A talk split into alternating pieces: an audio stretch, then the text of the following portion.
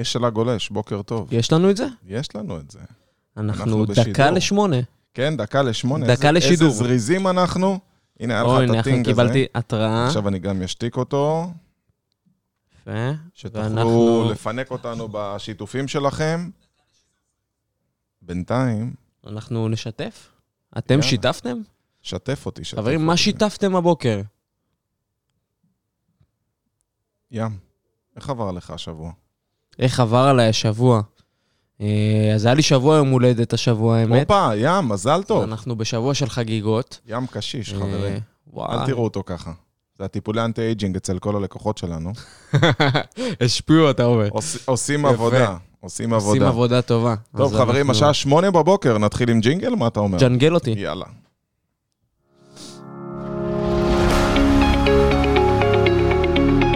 אתם מאזינים לתוכנית סאקסס על הבוקר, כל חמישי ב-8 בבוקר.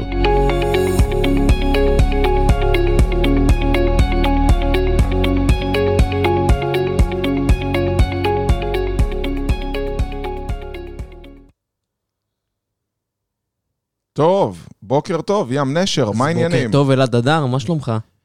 האמת, ממש טוב. כן. אנחנו פה בעשייה אינסופית, אני לא חושב שיש לנו איזה בוקר אחד ככה בלי אה, אקשן. אה, בוקר טוב לתמי ברם, בוקר טוב לכל מי שמצטרף אלינו לשידור. כל מי שמצטרף מוזמן להגיד לנו בוקר טוב. חברים, שאנחנו נדע שאתם פה. נכון, היום אנחנו אתם? הולכים לדבר על אמונות מגבילות, ואני וים הולכים לדבר איתכם face to face. תראו, אני מתיישר כדי לראות אתכם טוב יותר, כי אני רוצה להסתכל לכם בלבן של העיניים. אה, להבין למה אנשים בעצם אה, נעצרים, למה אנשים לא עושים מה שהם צריכים, למה אנשים עוצרים את עצמם. ואתה יודע, האבסורד הוא ים, זה שאני רואה בעלי עסקים אה, שהם בעצם המחסום להצלחה של העסק של עצמם. יצא לגמרי. לך לראות את זה? קודם כל, זה קורה, ב, אני חושב, אם אני אכליל רגע בנתונים, זה קורה בערך אצל 80% מהלקוחות שלנו, אה, או באופן כללי אצל בעלי עסקים. אני חושב שזה קודם כל מתחיל מאיך שהם מגבילים את עצמם, ואחרי זה זה אה, אולי קשור לגורמים חיצוניים כאלה תן, ואחרים. תן לי דוגמה למה זה אומר מגבילים את עצמם. וואו, אז יש המון המון בעלי עסקים שבעצם הם עוצרים את ההתקדמות שלהם. אני יכול להגיד לך אפילו דוגמה טריה, מה שנקרא, מאתמול. אתמול באתי להוציא פעולה שיווקית עם איזשהו אה, משרד גדול שאני עובד איתו, ובערך אה, 50% מאנשי המכירות באותו משרד לא הסכימו לבצע את הפעולה השיווקית בסבב הראשון, זה משרד חדש שהתחלנו לעבוד איתו, כי הם חושבים שזה. יוזיל אותם, שהם חשבו שזה משהו שיראה אותם באור פחות חיובי, הם פחדו מהתגובה מהצד השני, שאולי לא תהיה הכי סימפטית ולא תהיה הכי אוהדת, אה, ועם זה אי אפשר לעבוד. תראה, פחד זה דבר משתק, ואני רוצה רגע לדבר איתך על אה, ממה נובע פחד, ופחד נובע מכמה דברים. יש לנו אה, פחדים שנובעים מכישלונות שלנו, פחדים שנובעים מכישלונות של אחרים, פחדים שנובעים מרעיונות מקובעים שיש לנו. אה, ואני רוצה לדבר איתך על איזה אבסורד, תובנה שהייתה לי, ככה צילמתי את זה כבר, אבל עוד לא שלחתי את זה בשיעור היומי. אתה מכיר את הדבר הזה שנקרא ביטחון עצמי או הערכה עצמית? לגמרי, כן. נכון? יש דבר כזה? שמת לב שכל אלה שאין להם מספיק ביטחון עצמי, הם מנסים להגדיל את עצמם דרך אחרים, וכל אלה ש... בעצם שואבים אותו ממקור חיצוני. בדיוק, ואלה שאין להם הערכה עצמית, הם מנסים לזכות בהערכה עצמית מאחרים. הם אומרים לך, תראה איזה יופי, מה אתה אומר, איך זה יצא, אה, מה אתה ממליץ לי לעשות, אבל בעצם הם מפספסים שגם ביטחון עצמי וגם הערכה עצמית, מה מופיע בשניהם? עצמי? נכון. אז עצמי זה אומר שזה נוגע אליי, אז למה אתם מנסים לקבל הערכה עצמית מאחרים או ביטחון עצמי מאחרים?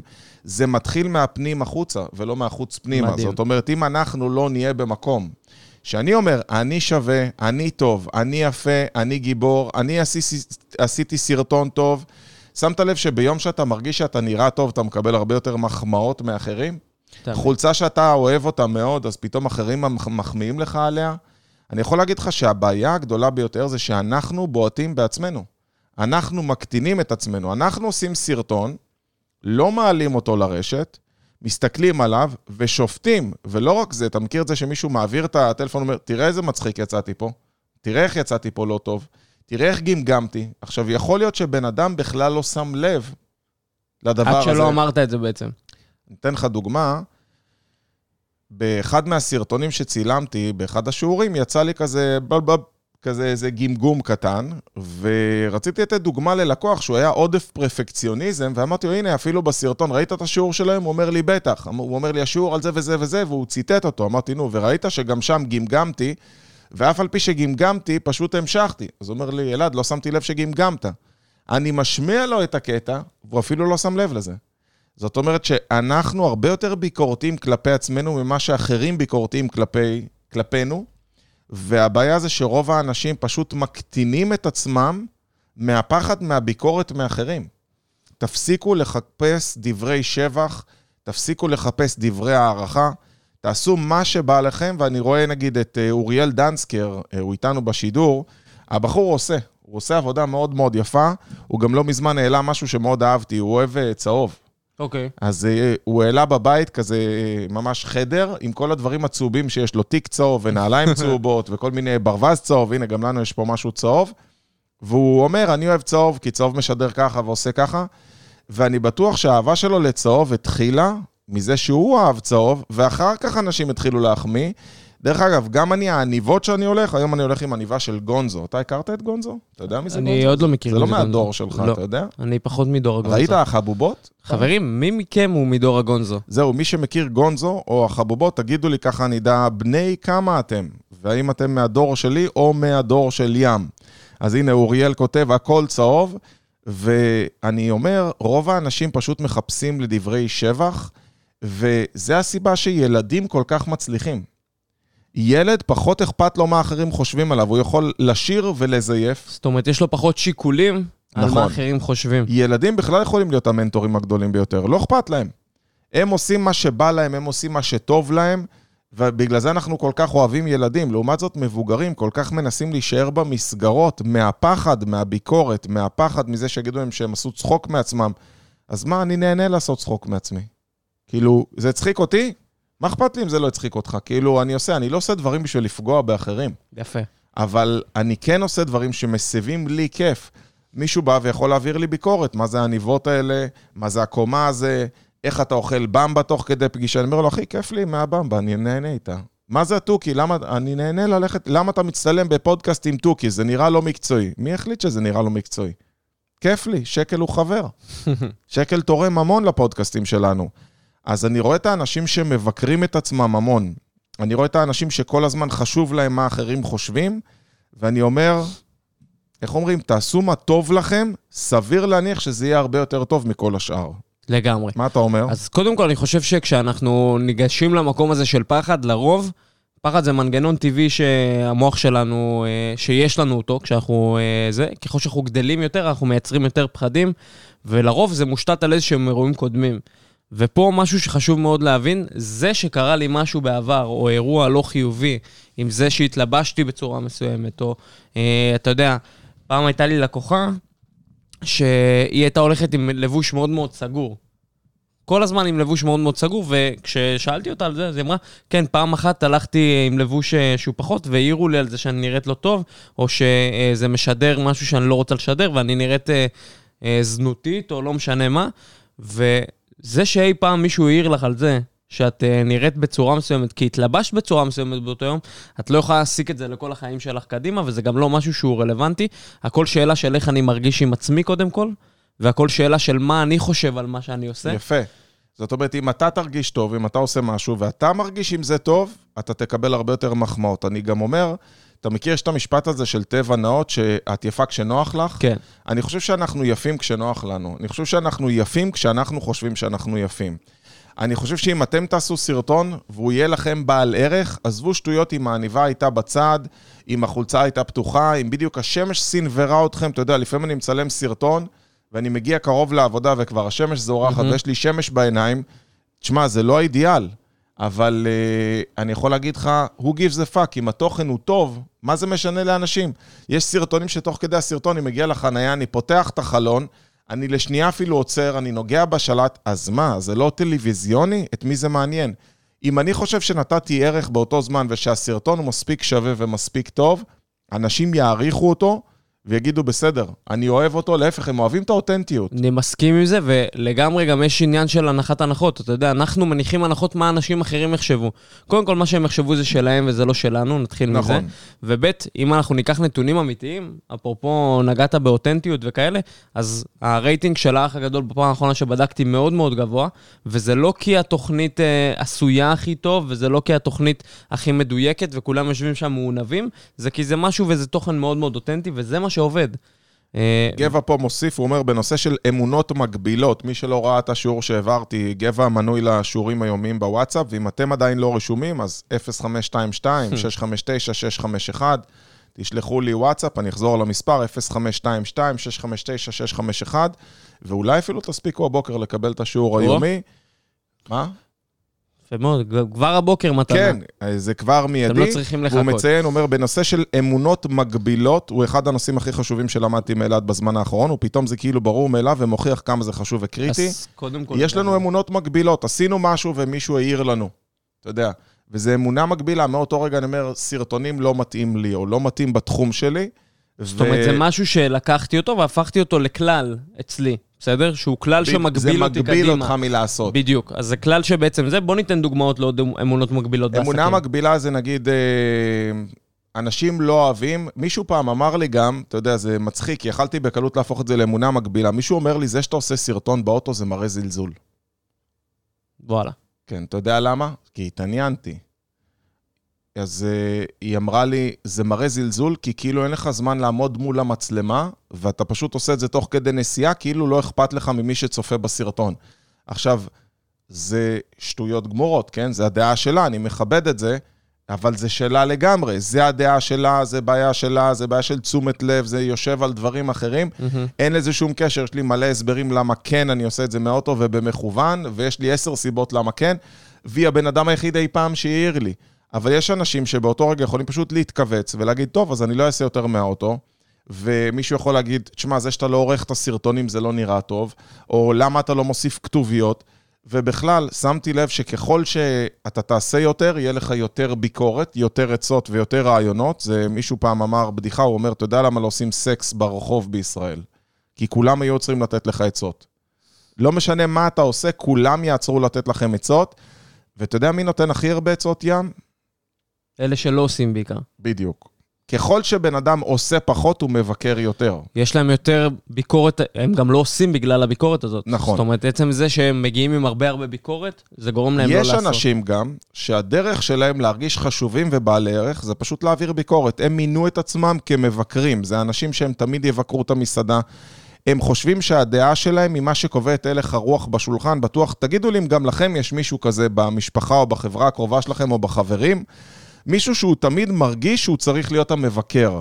הסרט הזה לא משהו, הסדרה הזאת לא משהו, פה השחקן לא משהו, האוכל פה במסעדה הזאת לא כל כך טובה, המחירים כאן העלו, הוא כאילו כל היום בביקורת. עכשיו, בזכות זה שהוא מבקר, זה כמו מבקר מסעדות, הרי מבקר מסעדות, mm-hmm. הוא מימיו לא בישל, אבל הוא מאוד טוב בלבקר. גם אני יכול רק לאכול ולבקר. זה לא בעיה, אבל נראה אותך מבשל ועושה משהו. אז... Uh, הנה, אוריאל מחזק ואומר, כשיש לך יותר ביקורת, תהיה רגוע, כנראה שאתה עושה יותר. חד משמעית, אנחנו אומרים, אם אין לך מספיק ביקורת, ואם אין לך אנשים שמתלוננים, סימן שאתה לא עושה מספיק. תמיד ידברו עלינו, בסדר? גם אם אנחנו עושים דברים טובים וגם אם אנחנו עושים דברים פחות טובים, תמיד אנשים ידברו. אה, אתה יודע, רכילות זה משהו שהוא מאוד מאוד נפוץ. מעניין אותי דווקא, תנו ביקורת, ו... תנו דוגמאות לביקורת שקיבלתם על משהו שעשיתם. בואו תכתבו לנו דוגמאות לביקורת. בין אם הן שליליות או בין אם הן חיוביות, זה לא משנה, העיקר ש... יאללה, עצם זה שיש ביקורת. Uh, בינתיים אני אמשיך ואגיד שבסוף האמונות המקבילות שלנו האלה, אנחנו לוקחים אותן לכל דבר בחיים. אני יכול להגיד לך אפילו שהמון המון פעמים בעסקים אנחנו פוגשים את זה בהיבטים של אגו. בסדר? זאת אומרת, מה זאת אומרת? למה שאני ארדוף עכשיו אחרי הלקוח הזה? אם הוא לא רוצה, וואו, וואו, לא וואו. צריך. אתה יודע למה? כי פעם אשתי אמרה לי, מה אתה מתקשר אליו כל כך הרבה פעמים? אם הוא רוצה, הוא יחזור אליך. מה, אתה משפיל את עצמך? אתה חייב שיהיה לך את ביקוש זה? מסוים. מה, אתה משפיל את עצמך?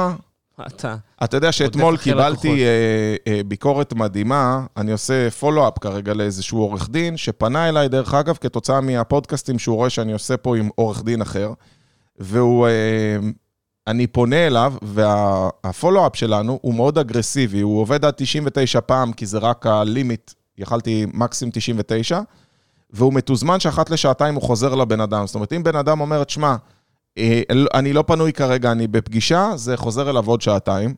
והוא כתב לי ככה, מודה לך על ההתעניינות היומיומית, אני מתנצל אם אני קצר בזמן, תפסת אותי היום פעמיים באמצע דיונים בבית המשפט. אני חושב שאם תסייע לקידום העסק שלי רק במחצית מהאנרגיה שהשקעת בי עד עכשיו, יהיה לנו שיתוף פעולה מוצלח במיוחד. ותראה כמה אנשים מעריכים. לעומת זאת, אתה יודע כמה אנשים מהצד השני באו ואמרו לי, תגיד, מה, אתה, אין לך לקוחות שאתה מתקשר אליי כל שעתיים? אתה באמת חושב שזה עוזר? אתה לא חושב שזה מציק? כאילו, זה השיקולים שלהם. זה הסיבה, דרך אגב, שהם צריכים ייעוץ עסקי, כי הם לא עושים את זה בעצמם. אני עושה מה שנכון לי. אתה יודע, אני עשיתי הרבה טעויות בחיים שלי, אבל הם היו שלי. אה, כשהחלטתי לעזוב בית ספר, אז ספגתי המון המון ביקורת. עכשיו, אתה יודע איזה קשה זה ללכת בבית שלך, כשההורים שלך יורדים עליך, כשאח שלך הולך אחריך וצועק לך, תרים את הפח, תוריד את הפח, אומר לך, אתה תהיה מקסימום פועל זבל, וכולם נגדך, והסביבה הכי קרובה שלך, אתה יודע, זה לא שהיה לי תמיכה מאשתי באותו זמן, הייתי בן 16 וחצי, או מהחברים, כאילו, אתה מקבל המון ביקורת. אבל מה שבונה בן אדם זה השלמות האישית שלו, זה העמוד שדרה שלו, זה זה שאתם מאמינים בדרך שלכם, ואם אתם מאמינים בזה ואתם תתמידו, אז יהיה לכם שלמות עצמית, הערכה עצמי וביטחון עצמי, שהמכנה המשותף לכולם זה פאקינג עצמי. תהיו אתם. לגמרי. תפסיקו לחשוב כל היום האחרים חושבים עליכם. ופה אני רוצה כן אה, להגיב גם לגבע. גבע אמר, מה אם שלושה אומרים שאתה שיכור, אז אתה אולי באמת שיכור? אז יש היבט, כמובן אנחנו לא מתעלמים ממה שאנשים אומרים לגמרי, כן חשוב לשמוע ביקורות ולראות אותם, אבל אני אגיד רגע יותר מזה.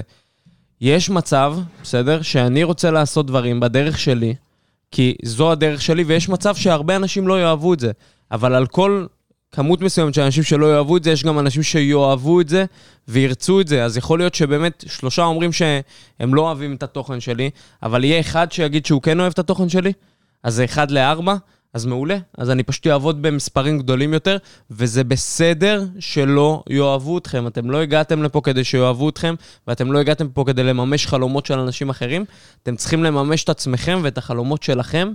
אה, ולעשות את הדברים שאתם רוצים לעשות בדרך שלכם. אם יהיה לכם טוב, אתם תוכלו להמשיך בעשייה, ואם אני אעשה משהו שלא נוח לי, נגיד שאומרים לי, אלעד, מה שהכי אה, נוח, מה שהכי יפה לך זה לבוא עם חולצה אה, צמודה, ספנדקס כזה, של כמו טייץ, וזה יהיה לך ממש יפה. אבל אם אני מרגיש עם זה לא בנוח, אני כל היום אלך בחליפה שהיא לא שלי, ואני חייב להגיד לך שאנחנו בסופו של דבר צריכים לעשות מה שנוח וטוב לנו.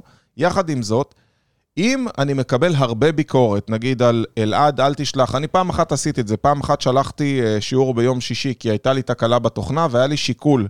ידעתי שאני אכנס לתוך השישי, ואולי אפילו אחרוג קצת לכניסת שבת, ואמרתי, בוא נראה, כאילו אני אשלח, אולי עדיף לשלוח שאנשים יקבלו, ואולי יתלוננו. ובאמת קיבלתי כמה תלונות, וברגע שהרגשתי שפגעתי בכבודם של כמה אנשים, אז החלטתי שהמדיניות היא שבשישי אני לא נכנס לכניסת שבת, אם הייתה פדיחה ולא הצלחתי לשלוח, הייתה תקלה בתוכנה, את זה אני לא אעשה. אז אני כן מאוד בעד, אה, אם אה, מה שנקרא, שלושה אנשים אומרים לך שיכור, אתה כנראה שיכור. אני מודד את זה. אם אני מקבל כשאני שולח שיעור יומי, המון המון ביקורות מדהימות, שאומרות איזה יופי, וכל הכבוד, ותודה, ושאפו, וטה טה טה טה טה, ושתי ביקורות לא טובות, אז אני מדפדף. ואם קיבלתי 80 ביקורות לא טובות ורק שתי ביקורות טובות, אני מבין שאני לא בכיוון הנכון. אני כן אה, מחזיק איזשהו ברומטר בשביל לדעת אם אני בכיוון או לא. אני לא אגואיסט ולא סוציומט, אבל אני בכל זאת מתמיד. אבל השיקולים הם בסוף הם השיקולים שלך.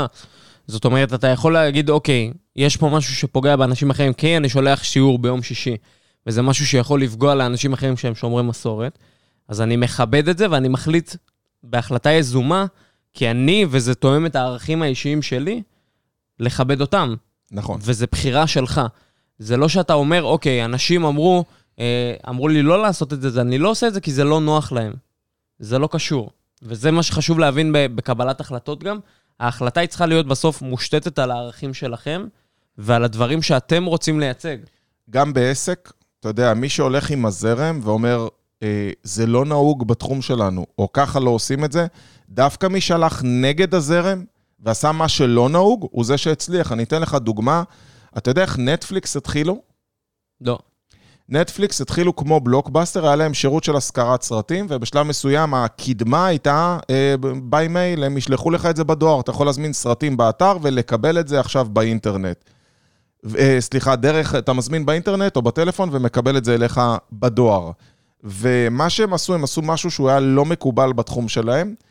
אה, כולם היו קונסים על איחורים, והם Mhm. אמרו, אנחנו פשוט לא נקנוס על איחורים. וזה היה כאילו לא זאת מקובל. אומרת, אתם זה שהם הורידו משהו, גרם בדיוק. להם לבידול. גרם מסוים. להם לבידול, גרם להם לפריצה, ובזכות זה הם הצליחו והפכו להיות נטפליקס שאנחנו מכירים היום, כי החברה צמחה, אחרי זה עברה לשידורים אונליין, והכל, מה שנקרא, זה היסטוריה. כשאתה הולך ואתה עושה את הכל במיינסטרים והכל מקובל, אל תצפה לבלוט מעל המתחרים. אני חושב שפה זה גם, אה, כמו שאמרנו, רוב הפחדים שלנו ורוב האמונות שלנו מושתתות בעיקר על הילדות או על דברים קודמים שחווינו. ומה שקורה, אתה יודע, כשילד מגיע לתיכון או לחטיבה או לבית ספר יסודי, והוא מאוד מאוד ייחודי, זה משהו שנחשב לא טוב. ובעולם העסקי דווקא, כשאנחנו מגיעים ל- לעסקים ולעבוד עם עסקים, ככל שתהיו ייחודיים יותר, ככל שתהיו שונים יותר, ככל שתדברו את האמת הפנימית שלכם, ירגישו את זה ואתם תוכלו לעשות uh, עסקים uh, טובים יותר, כי ככה זה עובד, אתם תהיו פשוט בולטים יותר על האחרים. אז קודם כל, להפסיק לפחד כל הזמן מביקורת, לחפש כל הזמן עשייה, ולמעשה, אם אתם לא מקבלים ביקורת, כמו שאוריאל גם אמר, סימן שאתם לא עושים מספיק. אתה יודע, אה, יש לנו מתווך שבעל המשרד שלו קטל אותו, ואמר לו, מה אתה עושה את כל הפודקאסטים האלה? אתה נראה מה זה מצחיק, נראה כאילו אין לך על מה לדבר, ואני לא מבין איך זה בכלל עוזר לך. בכלל קיבלת פניות מהפודקאסט הזה? ואני יכול להגיד לך שחיזקתי אותו, ואמרתי לו, קודם כל, הוא פשוט חושש למקומו, אז הוא מקטין אותך. כמובן שהעסקים שלו גדלו, ובסוף הוא עזב את המשרד, וזה בעצם מה שפחד אותו, אה, אותו בעל שזה משרד. מה שיקרה. עכשיו, במקום אותו בעל משרד, הייתי אומר, תשמע, איזה יופי הפודקאסטים, אחלה רעיון, אולי נעשה את זה גם פה. בוא אני אקים לך חדר פודקאסט אצלנו. כן, בוא נעשה את זה ביחד. אולי תכשיר אחרים, בוא ניתן לך אחוזים מהתוצאות שלהם, כי אני רואה שיש לך רעיונות ממש יפים. אני אהפוך אותך להיות מאמן סוכנים, תרוויח גם מהעשייה שלהם, ואז הוא היה משמר אותו. במקום זאת, הוא ניסה להקטין אותו, שהוא לא יגדל יותר מדי, כדי שלא ייקח לו את העשייה. אני תמיד מאמין בלהגדיל אנשים אחרים. אתה יכול לראות עד היום מתנוסס פה על אה, ספרים שכתבתי, השם של אריה טוקר, שעבד איתי שבע וחצי שנים, ואריה התחיל פה מטלמרקטינג וצמח כל הזמן, וכל הזמן אריה רק טוקר, הגדלתי. הנסיך. לגמרי. מתגעגעים לאריה, תבוא לבקר. אז אנחנו בסופו של דבר מחפשים איך להגדיל אנשים ולא איך להקטין אנשים. וכשאתה תחפש כל הזמן מה אפשר לעשות חדש ומה אפשר לעשות שונה, ותקבל ביקורת בדרך, זה ממש בסדר. אז אני אגיד לך משהו שעולה הרבה פעמים אה, משיח שלי עם בעלי עסקים, ובסוף, אוקיי, טוב ויפה, אנחנו מבינים את המתודות, מבינים שיש דברים שמגבילים אותנו, מבינים mindset של מנצחים, גם היום אה, זה מאוד מאוד נהוג ונפוץ לשמוע על זה, גם פודקאסטים, יש המון ספרים בנושא, יש המון מנטורים למיניהם אה, שמדברים על הדברים האלה, אבל כשאני בא לביצוע היומיומי, אני בא להעלות באמת פודקאסט, בואו ניקח רגע את זה כדוגמה, ואני אה, פודקאסט אחד עושה, פודקאסט שני עושה ומקבל תגובות לא הכי טובות, בסדר? ואז מה שקורה לי לרוב, אני פשוט חוטף את זה חזק, מה שנקרא, ומחליט שאני מפסיק עם הפעולה. איך נמנעים בעצם מהאמונות המקבילות האלה, ואיך לא נותנים להם לנהל אותנו, לדעתך? קודם כל, אני חושב שצריך לפרוץ גבולות. כל פעם צריך לעשות משהו חדש וצריך לנסות. צריך לשכוח מה שהיה בעבר, ולראות גם מה אחרים עושים בתחום שלך והוא מצליח. אני אומר, תקבלו השראה, תחפשו, תראו מה קורה בחוץ. ואני חייב לספר לך בדיחה נחמדה, השבוע הייתי בסטנדאפ, והיה שם בדיוק מישהו שדיבר על כל אותם מנטורים. הוא אומר, הלכתי למנטור, והמנטור אמר לי, תחיה כל יום כאילו זה היום האחרון שלך. הפגישה עלתה 800 שקל, אחרי יומיים הוא התקשר, הוא אומר, שלום, זה המנטור הזה והזה, התקשרתי לגבי התשלום, הוא אומר לו, אורי מת. יפה. אז uh, תחיה כל יום כאילו זה היום האחרון שלך. איזה קטע בדיוק הצטרף אורי, אורי דוד לשידור, השנייה הזאת. אז uh, היי אורי, ובאמת מה שאנחנו צריכים להבין, זה, אני אומר, קחו את האמונות שלכם, ואתה יודע מה? תסיר את ה... אתה יודע, באוטו יש את הקו האדום הזה, אתה מנתק הצתה, אני לא יודע אם פעם הגעתם לזה, אני בתור נהג מרוצים מגיע אליו הרבה. זה הקו האדום שאתה לוחץ פול גז, והוא מגיע בסוף, הוא עושה. מי שמכיר את הצי, זה עושה טה-נה-נה-נה-נה-נה, זה כאילו על הסוף, וזה כזה... ולמעשה, כשמכוונים מכוניות מרוץ, מה שלא יודעים זה שהיבואן שם את הרב לימיטר, את המקביל הזה, בשביל לשמור על המנוע. ובמכוניות מרוץ, מה שאנחנו עושים, אנחנו מגבירים טיפה, כי שם למכונית יש את הכי הרבה כוח. זאת אומרת, אם המקביל סלד, ככה זה נקרא בעברית, נמצא ב-7,000, בין 7,000 ל-7,500 לא יקרה כלום. זה פשוט הגנה על המנוע, mm-hmm. אבל למעשה ברוב המכוניות שיא העוצמה נמצא בין ה-7 ל-7.5. זאת אומרת, יש עוד פוטנציאל. כן, אבל חשוב להבין, בין 1,000 ל-2,000 אין לך בכלל כוח במנוע. בין 2,000 ל-3,000 המנוע מתחיל לבנות את זה, ורוב מכוניות בונות את המומנט ואת העוצמה שלהם ואת הכוח ככל שהן עולות, ואם אתה מגביר, שם אתה מגיע לשיא העוצמה. וכאן אנחנו נכנסים להסיר את האמונות המגבילות שלכם. אם אתם החלטתם, אני לא עושה סרטונים, תנסו לעשות סרטונים. אתם החלטתם שאתם לא שרים, תעשו... ס... זאת אומרת, אני צריך לקחת את מה שהגביל אותי, ומה שנקרא להיכנס בו חזיתית. נכון. להגיד, אני מנסה את זה מחדש. הדבר, הדוגמה הפשוטה ביותר, זה אני שנים לא אכלתי שועית ירוקה. פשוט לא אהבתי שועית ירוקה. בגיל מסוים החלטתי שאני לא אוהב שועית ירוקה. וחמותי העיראקית, בכל יום שישי שהיינו באים אליה לארוחה, תמיד הכינה שועית ירוקה. ואצל עיראקים אתה פוגע בכבוד אם אתה לא אוכל במשהו. תמיד היא כאילו יודעת מה העמלה, היא אומרת, לא נגעת בשועית, מה, אתה לא אוהב את השועית שלי? ויום אחד אמרתי לה, תמיד אמרתי, אני לא אוהב שועית, ויום אחד אמרתי, את יודעת מה, אני אנסה. וואלה, ים, טעמתי את השועית, השועית הייתה ממש טעימה. מסתבר שאימא שלי ההונגריה, היא מטבלת כנראה קצת אחר מחמותי העיראקית, ואימא שלי, אני מת על מה שהיא מכינה לאכול, אבל כנראה הטיבול של השועית הספציפית, אני לא אוהב. ופתאום uh, התאהבתי מחדש בשועית. ויום אחד זה קרה לי עם הבן שלי, uh, אני מאוד אוהב אפרסמונים. אתה אוהב אפרסמונים? לא. שמתי לב שהעולם מתחלק לשניים. אלה שאוהבים אפרסמונים כן, לגמרי. מה, גם לך היה טראומה? זה כמו אבוקדו. אולי עם הבן שלי, כמו התהליך עם הבן שלי, אני אעשה את זה גם איתך.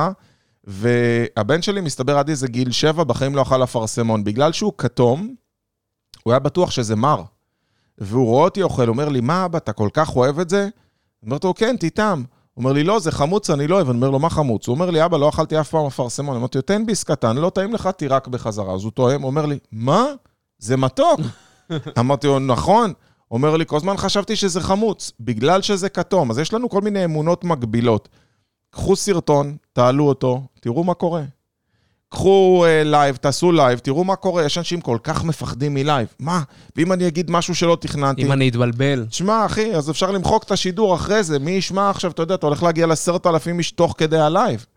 שחררו. האמונות המגבילות האלה של הדברים שאתם לא עושים, מפחדים להעלות את המחירים. אתה יודע, יש נגיד אמונה מגבילה, אני לא אעלה את המחירים ללקוחות שלי.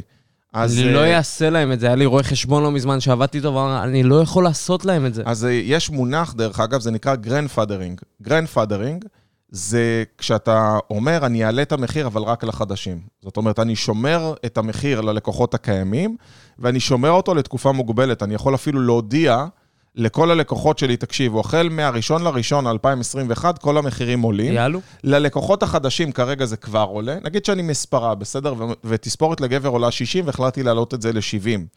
אז אני בא ואני אומר, כמה עולה תספורת גבר? 70. מי שיגיע חדש, הוא לא יתווכח. מי שיגיע קיים, אני אגיד לו, זה עולה 70, אבל לכל הלקוחות הוותיקים שלנו, אנחנו שומרים את המחיר הישן עד הראשון לראשון, 22. לגמרי. אני כן רוצה להגיד משהו לגבי האמונות האלה שאנחנו מדברים עליהן. בסוף, הדרך לשחרר אמונה מקבילה היא ליצור אמונה חדשה. זאת אומרת שאם אני עכשיו וואו, לוקח את, ה, את האמונה, אני יכול לתת אפילו דוגמה על עצמי.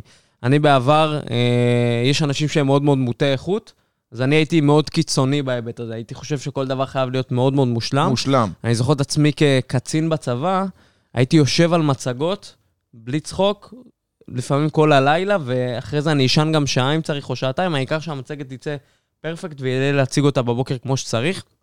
ובסופו של דבר באיזשהו שלב זה, אגב, גרם לבריאות שלי להיות במקום הרבה פחות טוב. אם אתה ישן בקבוע לי... כל כך מעט שעות, בוודאי. ישנתי קבוע, הייתי ישן אה, קבוע שלוש שעות במשך וואו, וואו. אה, שנים.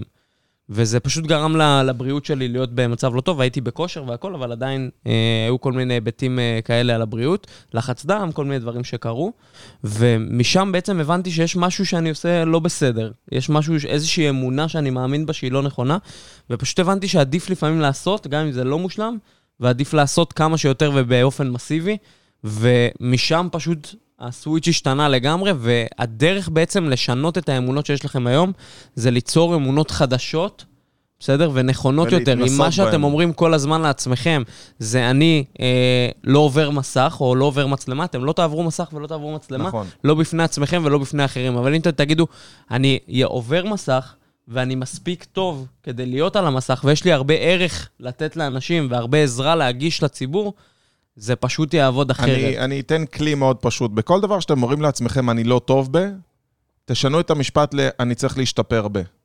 פשוט, במקום להגיד, אני לא טוב במתמטיקה, תגיד, אני צריך להשתפר במתמטיקה. אני לא טוב בלעמוד מול מצלמה, תגיד, אני צריך להשתפר בלעמוד מול מצלמה.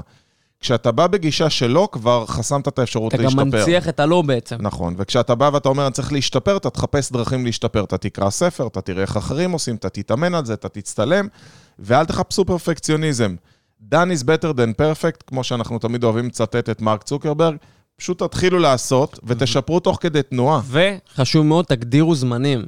מה שקורה לרוב זה כמו שאמרנו, אותו בן אדם שמתחיל פודקאסט, אותו בן אדם שמעלה סרטון, ברור שהסרטון הראשון לא יהיה מספיק טוב. איך היה הסרטון שלך שצילמת אי פעם? לא משהו בכלל. וכמה, איך הסרטונים שלך היום הרבה יותר טובים. ברור, עם העשייה, אתה יודע, בא הניסיון, אני אומר, פעם גם לא ידעת ללכת, פעם לא ידעת לאכול עם מזלג. תחשוב על הפעם הראשונה שעשית סקס, זה היה הסקס הכי טוב, או שתוך כדי שיפרת? אנחנו בסופו של דבר כל הזמן מחפשים איך לשפר ולעשות יותר טוב, וברוב הדברים, ככל שאנחנו מתמידים יותר, אנחנו משפרים את העשייה שלנו בהם. ופה אני אומר, אז אל תיפלו למלכודת הזאת, תגדירו לעצמכם זמן מראש, שהוא זמן ניסיון לאותה פעולה. תגדירו לעצמכם, עכשיו חצי שנה אני אבל- הולך בדיוק, לעשות אבל פודקאסטים. ניסיון רציני. חצי שנה אני הולך לעשות פודקאסטים ואני הולך להצליח בזה. לא הולך לנסות את זה, אני לא הולך להתנסות בזה, אני הולך בדיוק, להצליח לנסות בזה. זה לא שלוש פעמים, כן? ותוך חצי שנה אני יכול להגיע למקום הטוב ביותר שאני יכול להיות בו, כי כרגע אני במצב X, אבל תוך חצי שנה של שיפור והתמדה, אני יכול להיות במצב Y, וזה יכול לעבוד מדהים. תגדירו לעצמכם את הזמנים האלה, זה מאוד מאוד חשוב לעשייה שלכם, ותלכו מה שנקרא כמו סוס עם ריתמה. אתם הולכים עד, עד, ה, עד שסיימתם את היעד, עד שסיימתם את המרתון, אחרת אתם פשוט יורים לעצמכם ברגל. מדהים. חברים, אנחנו מקווים שנהנתם, אנחנו נתראה כל יום חמישי, שמונה בבוקר, אם יש לכם נושא ספציפי שהייתם רוצים שנדבר עליו, אתם מוזמנים לפנות אלינו, להשאיר לנו הודעה. אם נהניתם, אל תשכחו לשתף את השידור, שנגיע בעזרתכם לכמה שיותר אנשים. זו התרומה הקטנה שלכם למאמץ המלחמתי שלנו למגר את תופעת העסקים הכושלים בישראל. אנחנו אוהבים אתכם, אנחנו נתראה בחמישי הבא, שיהיה יום נפלא, ואל תשכחו, יום, יום שישי. שישי, יום יתרון. יאללה ביי.